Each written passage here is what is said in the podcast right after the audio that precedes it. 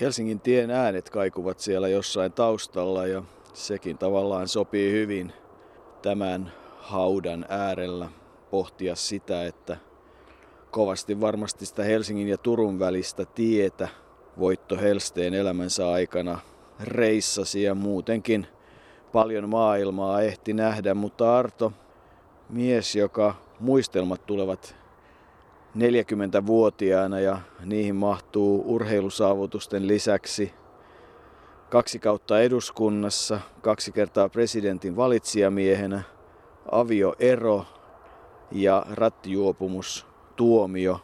Siinä nelikymppinen on ehtinyt paljon. On, on ehtinyt. Mä tässä mietin, mietin tätä matkaa Voitto Helsteenin luo ja se ei ole ollut kovin, kovin helppo, koska Helsteenin elämä on tavallaan niin kuin kaksijakoinen, niin kuin itse sanoit, niin 40-vuotiaaksi ehti tapahtua vaikka mitä ja sen jälkeen sitten ei kovinkaan paljon, näin voidaan sanoa. Ja ensimmäisenä tuli mieleen semmoinen, en tiedä onko se nyt kevennys vai mikä se on, mutta kun aina olen kuvitellut, että Perttelin on Peikot, tämä lentopallojoukkue on ainoa kuuluisuus sitaateissa, jota Perttelistä on tullut, mutta tässä mullekin vasta selvisi, että Voitto Helsteen oli todella syntyisin tuosta 60 kilometrin päästä nimenomaan Perttelistä. Vuonna 1932 hän siellä syntyi ja sieltä sitten ammensi urheiluuransa, vaikka silloin velipoika Eino sanoi, että hänen sanottiin olevan lahjakkaampi silloin juoksijana, tai hänen lahjansa viittasivat ehkä kestävyysjuoksijaan, mutta hän kaatui sodassa ja Votte ei sinne, sinne sitten sillä tavalla joutunut. Ja niin hänestä tuli sankari, mutta erilainen sankari kuin suomalaiset urheilijat yleensä. Hän ei ole arvokisavoittaja. Ei, ja kun seistään tämän aika pienen, ei kuitenkaan loppujen lopuksi niin vaatimattoman hautakiven äärellä kuin mitä alun perin kuvittelin. Siihen on risti kaiverrettuna ja myös nimikirjoitus 15. helmikuuta 32 ja 7. päivä joulukuuta 98 ja siinä on myös maalattu kivi, johon on maalattu kukkia. Niin kuin sanoit, hän ei ollut oikeastaan suuri voittaja, mutta siitä huolimatta erittäin suuri voittaja ja sodan jälkeiselle Suomelle ja itsetunnolle hirvittävän tärkeä asia, mitä tietysti osoittaa esimerkiksi vuoden suosituimmaksi suomalaiseksi valinta vuonna 1956. Niin, se varmasti johtui osaltaan siitä Melbournen pronssimitalista, olympiakisojen pronssimitalista, vaikka Melbournesta tuli olympiavoittajia, mutta Helsteinin pronssi silloin 400 metrillä jaettu pronssi Ignatjevin kanssa oli kuitenkin semmoinen kansakuntaa kohahduttanut, mutta ennen kaikkea voitto Helsteen Votte tai Vode tai Voti. Hänellä oli paljon lempinimiä. Muistetaan noista Ruotsin kaatajana 101 maaottelujuoksua ja niistä noin puolet voittoja sadalta 400 metrille, kuten hän itse sanoi jossain artikkelissa. Kyllähän olisi juossut 800 metriäkin, mutta Armas Valste ei päästänyt, koska halusi varmistaa paljon pisteitä aina pikamatkalta. Ja tuo Petterssonin kanssa tuo viestin kuvien mukaan tai filmien mukaan monet sanovat hänen heittäytyneen siinä loppu, loppu kalkkiviivoilla, mutta kyllä hän siinä suoraan kaatuu. Ja Botte otti kiinni tuon 12 metrin eron ja voitti samana vuonna, kun nämä olympiapronssi tuli, niin ne, ne kaksi tietysti niin kuin siivittivät häntä tuossa valinnassa. Ja Euroopan mestari hän oli kaksi vuotta aikaisemmin, mutta kyllä tuo maaottelu ja nimenomaan siinä, kun sodan jälkeen ensin oli ehkä sanotaan kohtuullisella menestyksellä kamppailtu Neuvostoliiton kanssa sodassa, niin sitten tuli aika tärkeäksi tuo nimenomaan Ruotsimaaottelu. Voittaa välillä sitaateissa rakas vihollinen, joka tuli vähän eri ilmansuunnasta. Ja, ja Voitto Helsteen oli, oli tuo ikoni, jonka, joka on ikään kuin Ruotsin voittaja ja pysyy sellaisena edelleenkin. Niin ja taisi olla mukana siinä 100 metrin juoksussa vuonna 1951 19-vuotiaana, jossa sitten Suomi maaottelussa ensi kerran 12 vuoteen Ruotsin voitti ja se oli tietysti tärkeä asia. Hän oli siis Perttelistä ja edusti uran alkuvaiheessa ensin Salon Vilpasta olkuaan Salossa perheen muutettua niille maisemin, mutta muutti sitten Turkuun, kun sai Turusta työpaikan. Teki telakalla töitä ja metallitöitä ja viilarina töitä ennen kuin sitten lähti opiskelemaan liikunnan ohjaajaksi Pajulahteen. Ja edusti koko uransa Turun tovereita, mutta siihen tietysti erilaisia vaiheita liittyy paljon. Niin, oli näitä liittoriitoja ja kaikenlaisia siihen aikaan, jotka koskettivat myös Helsteenin juoksijauraa. Mutta olennaista oli se juoksijana voitto Helsteenille se, että, että hän oli vähän tuollainen niin kuin luonnon lapsi. Hän, hän, hänen harjoittelunsakin oli, että joskus se maistui ja sitten kun se maistui, se oli aivan valtavaa. Mutta, mutta tuota, toisaalta hänellä oli niin kuin luonnostaan jaloissa jo niin paljon voimaa, ettei hänen tarvinnut voimaharjoittelua ainakaan omasta mielestä, eikä hän koskaan voimaharjoittelua tehnyt, vaan kaikki perustuu tuommoiseen tehokkaaseen intervalliharjoitteluun. 5 kertaa 500 metriä hän saattoi juosta tai sitten lyhyempiä matkoja 25 kertaa 200 metriä ja aina täysillä. Ja, mutta se mikä oli tietysti merkittävä, että kun tuo kausi sitten loppui, jos Melbourne vuosi jätetään pois, niin yleensä siinä lokakuussa viimeistään, niin sen jälkeen tuli tauko. Ei, ei Helsteen harjoitellut ja hänen painonsa nousi valtavasti talven aikana. Ja sitten kun joskus maaliskuun lopussa, huhtikuussa ryhdyttiin harjoittelemaan, niin, niin Helsteen jopa harjoitteli tuolla yksikseen tuolla Turussa lentokentän reunamailla, että ei, ei kehdannut mennä ylipainoisena sinne urheilupuistoon vielä siinä vaiheessa, vaan halusi sitten ottaa nuo kilot pois siellä, siellä tuskien kautta. Ja, ja, ja tätä toistui vuodesta toiseen. Hän on itse myöntänyt, että, että tuota, hän oli vähän semmoinen mielialaurheilija tai oikeastaan aika paljonkin.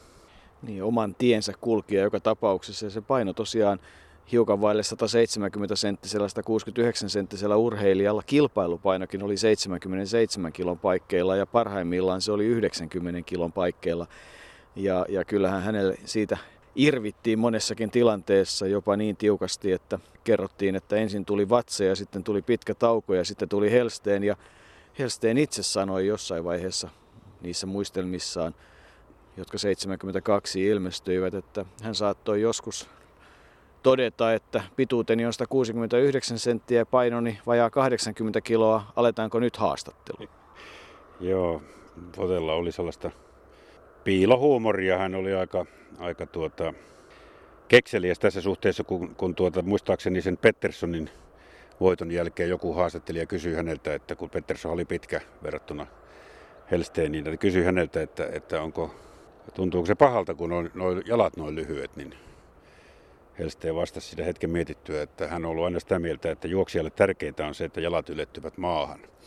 Ja nuo jalat kyllä olivat aika tukevasti maassa, kun puhuit tuosta kilpailupainosta, niin kyllähän niistä painosta aika paljon keskittyi sinne reisilihaksiin. Ja ne olivat jopa niin paksut, että ne haittasivat tuollaista normaalia etenemistä, kävelemistä, hankasivat yhteen ja, ja Helsteen käytti joskus jopa tyttöystävänsä silkkisiä alushousuja siellä, että olisi ollut helpompi sitten harjoitella.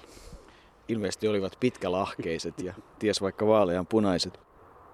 Ää, jos saisin aloittaa niin kuin alusta ja uudestaan, niin en ajoittaisi tätä kilpailukautta näin pitkään, mitä se mulla oli, kymmenen, vähän toistakymmentäkin vuotta, vaan supistaisi sen neljään viiden vuoteen ja tänä aikana harjoittelisin täyspainoisesti. Tein itse sen virheen, että päästiin syksyllä ja talven aikana painon nousemaan turhankin korkealle ja siitä irtipääseminen olikin sitten jo hankalaa koska kilpailukausi lähestyi ja ylipainoa oli joskus kymmenenkin kiloa, niin saada ensin tämä paino pois ja kun siihen sitten vielä yhdistyy jonkunnäköiset loukkaantumiset ja haaverit, niin silloin tämän tuloskunnon saaminen, se siirtyy aina myöhäisempään syksyyn. Sen takia, että ei jaksa henkisesti sitä harjoittelua suorittaa niin pitkään. No ainahan poikkeuksia on ja, ja poikkeuksia pitääkin olla että yhdellä tuota menettelyllä ja ohjelmalla niin ei voi saada että kaikkia samanlaisen kuntoon. Että ihminen on niin yksilöllinen ja jokainen urheilija varsinkin. Ne ovat niin yksilöllisiä, että mitä suoranaisesti yleistä ei voi. Voitto Helsteenistä ensimmäisen, kun hänen elämänkertansa todella lukee ja, ja sitä, mitä hänestä voi irti saada, on se, että, että nuorena miehenä ehti kokea kaikenlaista. Ja nimenomaan se, että ensimmäinen maaottelu 19-vuotiaana, siihen mennessä oli ehtinyt jo käydä muutamilla reissuilla ja, ja kokeilla 400 metriä. Ja se, että hänet valittiin kansanedustajaksi 30-vuotiaana, niin, niin se ei ole ihan tavanomaista. Eikä se riitä, että on pronssimitalisti Melbourneessa siihen, että tulee kansanedustajaksi Turusta siinä täytyy olla jotain sellaista karismaa, värikkyyttä ja ajankuvaa. No varmasti oli, mutta kyllähän hän itsekin myönsi, että juoksemalla hän sinne eduskuntaan viime kädessä pääsi, mutta ei sillä tavalla kuin usein nämä niin sanotut julkisehdokkaat, eli vähäinen vaaleja kaikki puolueet roikkuvat kiinni, kiinni hänessä ja sitten joutuu valitsemaan, vaan kyllä sosiaalidemokraattinen puolue huomasi Helsteenin jo vuonna 1956, jolloin hänet valittiin suosituimmaksi suomalaiseksi viikkosanomien äänestyksessä. Ja silloin hän, hänet jo, jo saatiin houkuteltua puolueeseen, mutta ennen kuin mennään tuohon politiikkaan, niin, niin sen verran sitä urheiluurasta, että, että tämä mainittu Ardalion Ignatjev oli Helsteenin uralla aika merkittävä juoksija, koska Ignatiev voitti 54 Bernissä Euroopan mestaruuden, kun, kun Helsteen oli hopealla silloin. Mutta sitten siellä, siellä Melbourneissa, jossa välierässä Helsteen juoksi tuon uskomattoman suomeenetyksen pehmeällä murskaradalla 46,1. Niin hän on monesti sanonut, että se oli ainoa, ainoa juoksu, jossa hän pystyi alusta loppuun juoksemaan sillä tavalla, kun hän aina halusi, eli vapautuneesti. Että yleensä hän siinä lopussa vei jo niin koville, että hän kaulasuoneet pullistuivat, kun hän tuli maaliin. Mutta tuossa juoksussa kaikki sujui hienosti ja sehän säilyi sitten Suomen ennätyksenä 15 vuotta, kunnes Markku Kukkoaho sen alitti. Kukkoaho aika silloin oli 45,7, jolla tuo Helstenin Suomen ennätys vietiin, vietiin veksi. Ja tuossa välieräjuoksussa Helsteen muun muassa pudotti sitten kansainvälisessä olympiakomiteassa valtava uraluonneen Kevan Gosperi australialaisen, joka muistelmissaan muistaa kyllä, koska hänkin juoksi siinä välierässä 46,2, jolla olisi finaali voittanut. Ja, ja, ja tuota, sitten sen välierän jälkeen, niin siinä oli vain pari tuntia. Harvinaista kyllä, että 400 metrin välierää ja finaali juostaan niin lähekkäin, mutta silloin juostiin ja se oli, Helsteen itse muisteli, että se oli vaikea keskittyä ja jotenkin hän sai siinä sitten vähän nukuttua, mutta hän ei ollut oikeastaan tarpeeksi pahalla päälläkään sitten, niin kuin hänen piti yleensä olla. Ja, ja Armas Valste, joka oli valmentaja silloin, niin yleensä, yleensä pyrki huolehtimaan siitä, että Helsteen saatiin huonolle tuulelle ennen starttia, mutta siellä Melbourneissa niin Helsteen itse jossain on todennut, että ilmeisesti Valste oli jo niin tyytyväinen siitä Suomen ennätysajasta ja pääsystä loppukilpailuun, että unohti ärsyttää häntä tarpeeksi. Ja sitten se finaali oli aika raskas, mutta se jaettu pronssi siitä, siitä tuli. Jenkins, amerikkalainen voitti ja, ja sitten Haas, jonka Helsteen voitti Bernissä EM-kisossa ja, ja eikä olisi millään halunnut nimenomaan tälle Haasille, jota hän piti aristokraattina ja tämmöisenä vähän kopeana tyyppinä. Ei olisi halunnut hävitä, mutta hävisi silloin. Ja sitten päätän tämän osan puheenvuoroni siihen, että se jaettu pronssi, okei, no se nyt on ihan sama, oliko se jaettu vai ei, mutta kun katsoo nyt sitä maalikamerakuvaa, niin kyllä sen ajan ihmisillä on täytynyt olla silmät päällekkäin tai jotenkin, koska kyllähän Helsteen selvästi ennen Ignatjevia maaliin tuli. Mutta olihan siitä se positiivinen seuraus, että kovin harva urheilija on saanut siinä vaiheessa pitää kahden eri lajin pronssimitalia. Hän nimittäin sai siinä palkintojen jaossa 3000 metrin esteiden pronssimitali, joka sitten häneltä äkkiä otettiin pois ja hänelle tuotiin teetetty 400 metrin pronssimitali. Se alkuperäinen annettiin nimittäin Injatieville ja kaiken lisäksi Suomen lippu oli alempana kuin Neuvostoliiton lippu, josta myös Helsteen muistaa mainita, totesi, että olisi nyt voinut tietysti rinnakkainkin laittaa. Armas Valste, kun tuli mainittua, niin jatkuvasti uran aikana sieltä 50-luvulta 60-luvulla, sen kymmenen vuoden ajan, minkä hän suurin piirtein huipulla urheili, niin, niin Armas Valste tulee jatkuvasti esille tavalla tai toisella. Että näillä kahdella on täytynyt olla kyllä äärimmäisen erikoisen hyvä viharakkaussuhde, jossa Valste potkii tavallaan bohemiurheilijaa eteenpäin. Ja vähän samantyyppisiä urheilijoita, tietysti Turussa oli muitakin. Ensimmäisenä tietysti tulee mieleen Dennis Johansson, joka oli kova juoksija, mutta myös kova monissa muissa harrastuksissa, joissa tietysti myös sitten Voitto Helsteen oli kohtuullisen taitava. Mutta helposti unohtuu, että hän kyllä oli kolmien kisojen kävijä olympiakisojen. Niin, kyllä hän ensimmäisen kerran oli jo omissa, omissa kisoissa Helsingissä silloin putosi satasella alkuerässä ja, ja kahdella sadalla toisessa alkuerissä. Ja sitten vielä Roomassakin oli mukana, mutta, mutta vailla menestystä. Eli, eli kolmet kisat hän kävi, mutta Melbourneen. Ja tuohon 56 mun mielestä Helsteeni ura, niin kun sen päätapahtumat kohdistuvat ilman muuta. Monta totta kai ruotsiottelut sitten erikseen, mutta 56 oli vuosi, jolloin Helsteen 24-vuotiaana oli valtava hyvässä kunnossa ja koska aloitti se harjoittelu niin myöhään, niin oli hyvässä kunnossa vielä silloin marras-joulukuun vaihteessa, kun, kun Australiassa nuo olympiakisat käytiin. Sen jälkeen kyllä Helstenin ura alkoi vähän jo sitten niin kuin uupua. 28-vuotiaana hän sitten koko homman oikeastaan lopetti Rooman jälkeen. Ehkä taisi 61 juosta vielä SM-viesteissä tai jossain, mutta sitten, sitten tuli avioliitto ja ensimmäinen avioliitto ja, ja sitten hänet valittiin eduskuntaan 62, että elämä muuttui ihan toisen näköiseksi.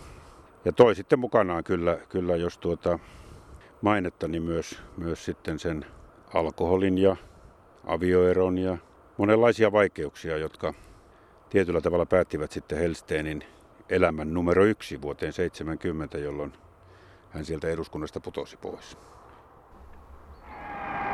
Ja nyt päättyy kaari. Suora avautuu, Helsteen syöksyy, etusuoran alku, loppusuoran alku samalla. Affe Pettersson johtaa metrille vielä, Helsteen tulee, mitä muuta hän voisikaan. Pohjola valttiassa tässä lajissa. Pettersson taistelee, mutta hänet on myyty jo silloin, kun Helsteen kuroi kaulan kiinni. Henkinen yliote ratkaisee, henki ratkaisee etukäteen. Miehet aivan tasoissa, vielä 20 metriä maaliin. Helsteen tulee ja voittaa. Voitti rinnan mitalla, mutta voitti. Peterson heittäytyi ja kaatui maaliviivalla turhaan. Helsteen voitti, Suomi on voittanut jälleen vuoden maaottelun. Kun muistelen sitä viestiä, jolla tästä juuri on kysymys, se oli sen kaikkien aikojen ehkä kovin juoksu. Lähtiessäni Affe Petterssonin perään, jolloin eroa meillä oli noin 10-12 metriä, en alkumatkalla uskaltanut ajatellakaan mahdollisuutta, että saisin hänet kiinni, mutta kun matka eristyi pidemmälle, niin jo antoi toiveita ja varsinkin loppusuora oli erittäin kovaa taistelua siitä, kumpi on ennen maalissa. Johtohan vaihtui siinä hyvin useaan otteeseen. Istumme kansanedustaja Voitto Helsteenin kanssa oman olympiastadionimme tutussa lasikopissa yhdeksän vuotta äskeisten viestituokioiden jälkeen, mutta yhä urheilutunnelmissa. Sinä Voitto olet yleisurheilumme kaikkien aikojen edustusjoukkueiden suurimpia, ellet suurin taistelija. Armeijassa jaetaan varusmiehille taistelijan opas, minkälainen se mahtaisi olla sinun kirjoittamanasi ja maaottelukäyttöön sovellettuna. Sanoisin, että vain harjoitus tekee mestarin ja niin myöskin maaotteluun on aina tällä mielellä lähdettäväkin. Hän oli myös mukana siinä poliittisessa myllerryksessä, jota suomalainen urheiluelämä silloin 50-luvulla käytiin, jossa TULn urheilijoita ei haluttu mukaan tai heidän haluttiin siirtyvän SVULn leipiin ja seuroihin. Ja siitähän seurauksena oli muun muassa se, josta hän oli varsin katkera, että hän ei vuonna 1955 Moskovassa päässyt osallistumaan, kun häntä painostettiin liittymään pois toisen keskusjärjestön leivistä. Sitten hän, hän pysyi uskollisena Turun tovereille koko uransa ajan, mutta Turun toverit siirtyi sitten TUK seuraksi ja sitä myöten ikään kuin se edustuskelpoisuus säilyi. Mutta sitten myöhempinä vuosinaan, jo seniorina puhuessaan TULn juhlissa, niin, niin hän itse totesi, että eikö tämä aika olisi ohi, että eikö urheilu voisi yhdentyä ja sai siitä jopa lievästi Matti Ahteen vihat niskoilleen, että keskusjärjestö on ja pysyy ja tätä kädenvääntöä käyntiin, mutta kyllä se aika kaiken kaikkiaan niin kuin on ollut urheilulle vierasta silloin sotien jälkeen. Vaikka sitten yhtä aikaa nämä valmennusjärjestelmät toimii ja tuotti hyviä tuloksia, mutta se osa, jossa urheilijoita estetään edustamasta maata, jos ei kuulu oikeaan keskusjärjestöön, niin onhan se nyt tietysti jollakin tavalla omituista näin jälkikäteen katsottuna. Joo, ja se aika on ohi. Eihän siinä mitään. Se, se on ollut ja mennyt, eikä semmoista tuskin sellaista koskaan tulee, koskaan ei tietenkään voi sanoa, ei koskaan. Ja, ja ohi on tietysti Voitto Helsteininkin elämä, mutta kyllä hänestä semmoisia vahvoja muistoja on minunkin ikäiselleni ihmiselle jäänyt sieltä 50-luvulta nimenomaan tärkeänä Ruotsin voittajana. Jo silloin Voitto Helsteinistä, joka ilmeisesti oli aika tuollainen vilkas poika lapsena ja muuta, että en tiedä olisiko löytynyt jotain ADHD tai vastaavaa, jos silloin olisi diagnostisoitu.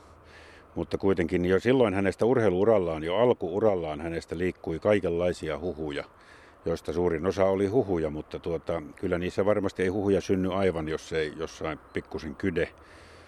Mä on kiinnostanut aina se, että tuo Helsteen nimi, joka on, on sama kuin joka oli alun perin Juho Kusti Paasikiven suvun nimi, eli Paasikivet olivat Helsteeneitä, niin, niin miksi sitä ei ole suomennettu, koska hänen vanhempansa kuitenkin sy- syntyivät jo, jo ennen itsenäisyyden aikaa ja jolloin suomalaisuus ja oli nostanut ja nosti kovasti päätään tietysti, niin, niin tuota, löysin semmoisen vanhan artikkelin, jossa Voitto Helstenin vanhempien kanssa asiasta keskusteltiin ja, ja, ja Voittoa itseään monesti kuvatti, että sä oot se suomenruotsalainen.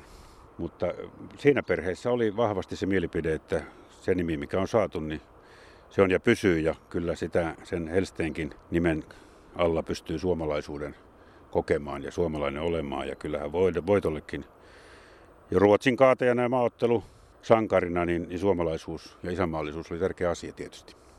Niin, se oli hänen isänmaallisuuttaan. Se ei välttämättä ollut sitä sellaista kaikilta osin äärisinivalkoista isänmaallisuutta, mutta esimerkiksi hän oli kaikesta huolimatta Pekka Tiilikaisen ja Paavo Noposen suuria suosikkeja johtuen siitä räväkästä luonteestaan. Hän oli omalla laillaan jatkuvasti kyllä vähän semmoinen toisen tien kulkija. Siitä lapsuudestakin vielä, kun puhuttiin myöhemmin, että hän oli vankka rakenteinen ja niin kuin vahva, niin ihan toisin sitten lapsena. Lapsena hän oli jatkuvasti sairas ja, ja ikään kuin semmoinen heikkoverinen ja heikkoluinen ja kärsi erilaisista taudeista, kuumeista ja veri valui nenästä muutenkin kuin nyrkiniskun seurauksena. Eli, eli Voitto Helsteen on, on siitä kehittynyt, mutta sitten kun ajatellaan häntä myös ihmisenä, kaipuu, kaukokaipuu oli iso. Hän, hän todella tykkäsi siitä matkustamisesta ja purnasi jatkuvasti sitä, että johtajat toi ja johtajat vei, mutta eivät sitten niin kuin käyttäneet lainkaan aikaa siihen, että urheilijat sen urheilusuorituksen ulkopuolella olisi ehtinyt tutustua siihen kulttuuriin. Hän oli aika oma-aloitteinen, ottaen huomioon, että kielitaitoa ei ollut, ollut lainkaan ja ehkä oman tien kulkemista kuvaa hyviä semmoista tiettyä realismia se, että vuonna 60, kun hän tiesi, että varmaan mitalleille ei ole asiaa, niin vaimolle oli varattu lentolippuja. Alkuerän juoksujen jälkeen suunta meni kohti Capria vaimon kanssa, jossa oli sitten mukavampi viettää. Kun kerran Italiaan oli tultu, niin piti Caprin saarelle päästä Napolin kupeeseen nautiskelemaan elämästä vähäksi aikaa ja urheilu sai unohtua. Se oli niin kuin semmoinen viimeinen isompi reissu tuli ihan koettua. Niin, silloin ura alkoi olla ohi tai olikin jo ohi sitten siinä vaiheessa käytännössä se, niin kuin tuossa alussa, alussa todettiin, niin, niin Helsteen tällä purnaamisellaan myös, myös tuota, etsi itselleen tämmöistä henkistä kilpailukuntoa. Ja siitä on paljon anekdoottiakin muun muassa kerran jossain kilpailumatkalla, en nyt tiedä olkoon, sanotaan nyt vaikka Englannissa, niin Jukka Uunilla tuli junassa sanomaan Helsteeniltä, että ei taida tuo Helsteen tänään pärjätä, että näissä kisoissa pärjätä, koska ei ole käynyt vielä ollenkaan meitä urheilujohtajia haukkumassa, niin kuin tapana yleensä oli. Mä en tiedä sitten, minkälainen voitto Helsteen mahtoo olla kansanedustajana, mutta kyllähän tuo, tuo asema tietysti, tietysti tietyllä tavalla edesautti sitten myös sitä, että tuli näitä, tuli näitä ongelmia ja rattijuoppous ja avioero ja, ja sitten alkoholin lisääntyvä käyttö. Hän sai ensimmäisissä vaaleissa silloin 62 niin yli 4000 ääntä ja taisi toisissa saada yli 5000, mutta sitten kun putosi eduskunnasta, niin äänimäärä yllättäen romahti. Se romahti alle 2000 ja sillä ei Turusta enää sitten Arkadianmäelle päästy. Ja Helsteen itse jossain haastattelussa silloin uskoi, että, että tämä kielteinen julkisuus, jota hän oli saanut, niin varmasti vaikutti. Ja varmasti vaikuttikin, ei siinä mitään. Hän oli hyvä, hyvä, kun puhuttiin tuossa, miten hän joskus kuvasi asioita, niin samassa haastattelussa, haastattelussa hän totesi, että kun ihmiset, monet ihmiset kertovat nähneensä hänet siellä ja siellä ravintolassa ja muuta, että sehän todistaa vain sitä, että ovat he itsekin olleet siellä paikalla. Niin ja kyllähän se sitten se julkisen eläimen elämä en tiedä sopiko vai eikö sopinut, mutta sitä myöten meni sitten perhe ja elintaso piti kasvattaa ja varmaan oli syitä, syitä niin kuin yleensä kaikissa, että tuskin sieltä syyllistä lähdetään hakemaan. Mutta että sitten kun hänen myöhempiä haastatteluja ja kommentteja näkee, niin tietyllä tavalla todella nelikymppisenä voi sanoa, että tämä rakaa sanoa, että elämä oli ohi, mutta tietynlainen elämä oli ohi. Ja miten on semmoinen tunne, että siitä kymmenen vuotta myöhemmin Voitto Helsteenillä sillä elämän kokemuksella ja kaikilla sillä mietinnällä, mitä vaikka sitten siellä Keravalla telkien takana joutui tekemään sen rattijuopumustuomion takia, niin kaikki se kokemus, kun olisi uudestaan valjastettu esimerkiksi eduskuntatyöhön, niin siitä olisi voinut olla aika paljon annettavaa. Hänhän oli sitten aktiivinen myös Turun toverien puheenjohtajana ja hän oli myös Suomen pikajuoksun valmentajana parin vuoden ajan, 60-62, juuri ennen sitä kansanedustajavirkansa. Ja olisi ollut kiva jutella hänen kanssaan esimerkiksi, mitä hän pohti sitten myöhemmin liikunnanohjaajana ja, ja liikunnan ammattilaisena koululaista ja lasten liikunnasta, kun jollakin tavalla sieltä loppupuolelta tulee semmoinen joviaalin, aika paljon elämää nähneen, köyhistä oloista tulleen ihmisen viisautta. Niin, tässä voi tietysti myöntää, että kyllähän minä kerran Helsteinin kanssa vietin yhden illan. Minäkin ravintolassa oltiin perustamassa jotain. Hän oli mestariurheilijoiden kerhon puheenjohtaja ja Eiles Landström ja Kari Rahkamo silloin Voitto Helsteenin kanssa halusivat en nyt ole ihan varma, mutta perustaa kuitenkin jotain, jonkun, jonkunnäköisen säätiön tapaisen tai jonkun edesauttamaan huippuurheilijoita. Ja siitä asiasta mäkin olin juttuja, te, juttua tekemässä tuossa helsinkiläisessä hotellissa. Ja, ja silloin oli mahdollisuus sitten istua iltaa Voitto Helsteenin kanssa. Ja paljon silloin puhuttiin. Tietenkään voi enää 30 vuoden takaa niin kovin tarkasti muistaa, että mistä, mistä siinä puhuttiin. Mutta kyllähän Helsteenissä tiettyä viisautta oli jos urheiluun vielä sivutaan, niin monet ovat sanoneet, että, että jos Helsteen, jos hänellä olisi ollut nykyaikainen valmennus taustallaan tai, tai jotain muuta, mitä hän sen nykyaikana joskus tarkoittaakaan, niin mutta hänen lahjansa periaatteessa olisivat saattaneet riittää tuommoisen 44 sekunnin aikaan. Hän itse on joskus ollut nykypinnotteisilla radoilla, oli silloin käveli ja sanoi, että ei hän tiedä miten kovaa hän olisi näillä päässyt, kun en ole kuin vähän kävellyt tämmöisillä, että en ole koskaan juossut. Mutta ei kovin montaa urheilijaa liekö ainuttakaan Suomesta löydy, jonka ennätyskirjo sadalta metriltä 800 metrille on siis 10 ja puolen, 21, 5, 46 ja 1, 50. Semmoisia saa tuoda tänä päivänä eteen. En muuten usko, että kovin montaa löytyy, joka, joka niin tavallaan laajalla skaalalla pystyy niin koviin aikoihin. Ja tietyllä tavalla kyllä harmittaa se, että, että hänen ei annettu silloin viimeisinä aikoina kokeilla ihan tosissaan sitä 800 metriä. Ties vaikka vielä kolme vitonen Helsteen olisi ollut 800 metrin juoksija, mutta sitä me ei koskaan saada tietää, sillä nyt hän lepää täällä Turun hautausmaalla.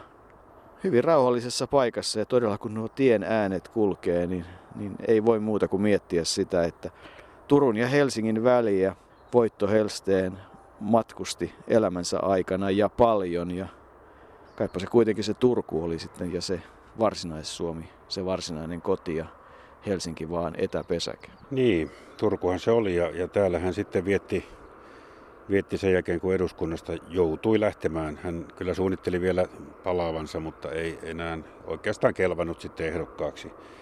Sen jälkeen niin hän oli sitten täällä alkuun tuli liikunnanohjaajaksi takaisin, mutta sitten viimeinen virka oli oppimateriaalikeskuksen monistaja vuoteen 1991, jolloin hän jäi eläkkeelle ja eihän se tietenkään niin kuin, se oli sellaista, jos hänestä sanottiin, että hän juoksi kuin sumussa, niin kyllä tuo loppuelämä kanssa sitten meni vähän kuin sumussa, että ei se vastannut enää sitä kunniakasta juoksijauraa ja kansanedustajan elämää, vaan, vaan se oli niin kuin hyvin kaksijakoinen ja ei se varmasti helppoa vuodelle ollut, eikä, ja kyllä siinä tietysti viski maistui. Mutta ei voi myöskään kun miettiä lopuksi sitä, että kun hänestä ihan viimeisiä haastatteluja tehtiin, niin hän siellä kovasti sanoi, että älkää hyvät ihmiset lopettako liikkumista koskaan, että niin paljon helpompaa olisi nyt kun olisi malttanut sitä jatkaa ja sitten hän meni koivu, koivupinon taakse ja jatko sahaamista ja hakkaamista, että selkä jotenkin kestäisi siellä kesälomapaikalla, joka oli oli hänelle kovin rakas ja jossa kissat vaelsivat ja oli semmoinen rauhallinen seesteinen olo. Ja nyt hän lepää, niin kuin sanoit, täällä Turun hautausmaalla. Muistat Jarno Saarisen hauda on paljon tämmöisiä, ei, ei mitenkään tasasivuisia kiviä, vaan tällaisia vähän luonnonkiviä. Ja, ja tätä käytetään tämä nimikirjoitusta hyvin paljon. Voitto Helsteenin nimikirjoitus on tuossa kivessä on ruskea kivi, josta osa on kiilotettua ja osa on ihan alkuperäisessä muodossaan tuossa puun varjossa aika aika kauniilla paikalla. Siinä lepää Ruotsin kaataja ja 50-luvun todella suuri sankari. Ja itse asiassa Arto oli, oli kyllä tosi mukava tulla häntä moikkaa.